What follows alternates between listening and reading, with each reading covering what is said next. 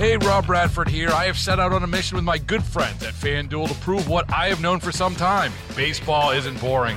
Now I have a daily podcast to prove it with some of the most notable people in the baseball world screaming baseball isn't boring from the mountaintops or at least agreeing to come on our show. Players, managers, GMs, and yes, even the commissioner of baseball, Rob Manfred. It has been a constant wave of baseball's most powerful voices. So join the revolution, subscribe, and soak in Baseball Isn't Boring. Listen on your Odyssey app or wherever you get your podcast. You'll be glad you did. 97.1 FM Talk. On demand audio.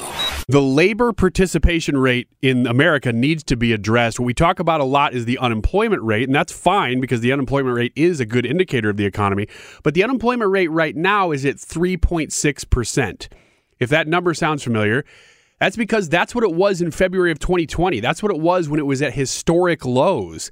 But the economy doesn't feel like it did in 2020 or 2019, if you want to go back there, when everything was just booming. A lot of reasons for that. Inflation being one of the big ones, all the supply chain problems, but there's still a lot of open jobs. Why is that the case? In a not necessarily booming economy, in a good economy, you have a lot of open jobs because everybody's wanting to open business, everybody's wanting to make money, and they're creating jobs. That's not the environment that we're in right now but we do have historic unemployment rates, as in low, good unemployment rates. That's great. But it's the labor participation rate that we need to pay more attention to. That's the number of people who are even looking for jobs. And right now, it's lower than it was in 2020 and 2019. It had actually risen a little bit throughout the Trump presidency.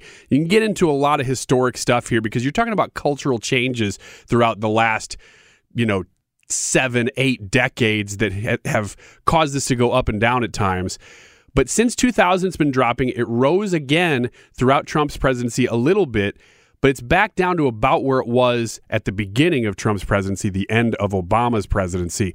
And we're asking the question why is that? A recent study cited here in this article that I'm about to share with you suggests that because of lockdowns, and they didn't say because of lockdowns, I'm saying that the increase of people addicted to drugs and alcohol is actually suppressing the labor participation rate. It's keeping people, and we're talking about just 1% here, from looking for jobs. Now, of that 1%, they're, they're saying maybe 10 to 25% of the 1% have drug or alcohol problems, but that's a pretty big deal when you talk about a full 1% who are not looking for jobs who were pre pandemic that's why you're seeing so many shortages and so much staffing issues going on right now. But it's really sad to think that that's because of something that could have been avoided with these lockdowns. Get more at 971talk.com.